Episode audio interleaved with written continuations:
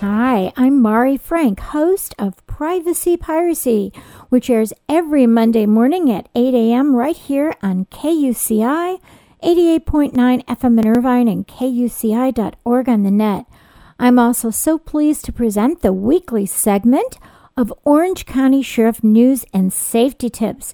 And we are welcoming back a wonderful member of the Orange County Sheriff's Department, a fantastic guy, Lieutenant Paul Fuzzard, who is in charge of the Orange County Sheriff's Department Reserve Bureau. And he has been with the department for 26 years.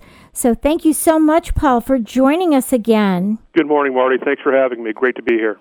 Okay, so why don't you tell us about the Reserve Bureau? What are the different levels and what do they entail?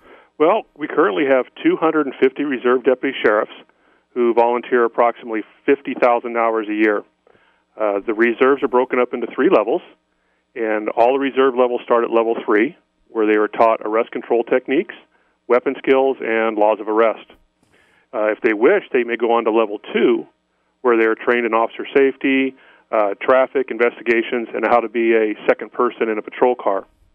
Uh, level two and level three reserve deputies must be supervised by a full time deputy while they're working, so they have uh, minimal uh, job skills uh, that they're trained for. Uh, our level one reserve deputies are trained to work independently and on their own. They're given a basic POST certificate and have full peace officer powers. At the conclusion of their training, they have the same certificate as a full time deputy sheriff. You know, and I think it's really important that everybody know that these reserve officers give volunteer time, that they don't get paid. They do so much work that's really for free just to support the community and the sheriff's department, and that is so neat. So let's talk a little bit about how the reserve deputies are trained. Well, sure. We have uh, a partnership with Santa Ana College. We've had that partnership for over 40 years. And while the reserve deputies are training, they are also earning college credits. Uh, reserve deputies get to attend the academy in a mod. It's called a modular format, which consists of uh, attending Tuesday and Thursday nights uh, from 6 p.m. to 10 p.m.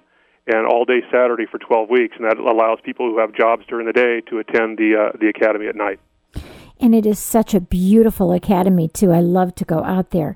So why don't you give the website and then we're going to have you back again a little bit to tell a little bit more about the reserves units and what they all do. So thank you so much. You betcha. I'm looking forward to it. Our website's www.ocsd.org and uh, look click on the Reserve Bureau uh, button and uh, you get right to us. Paul, you are wonderful. Lieutenant Paul Fuzzard, you are fantastic. We'll have you back. Great. Thanks. Looking forward to it. Okay, thanks.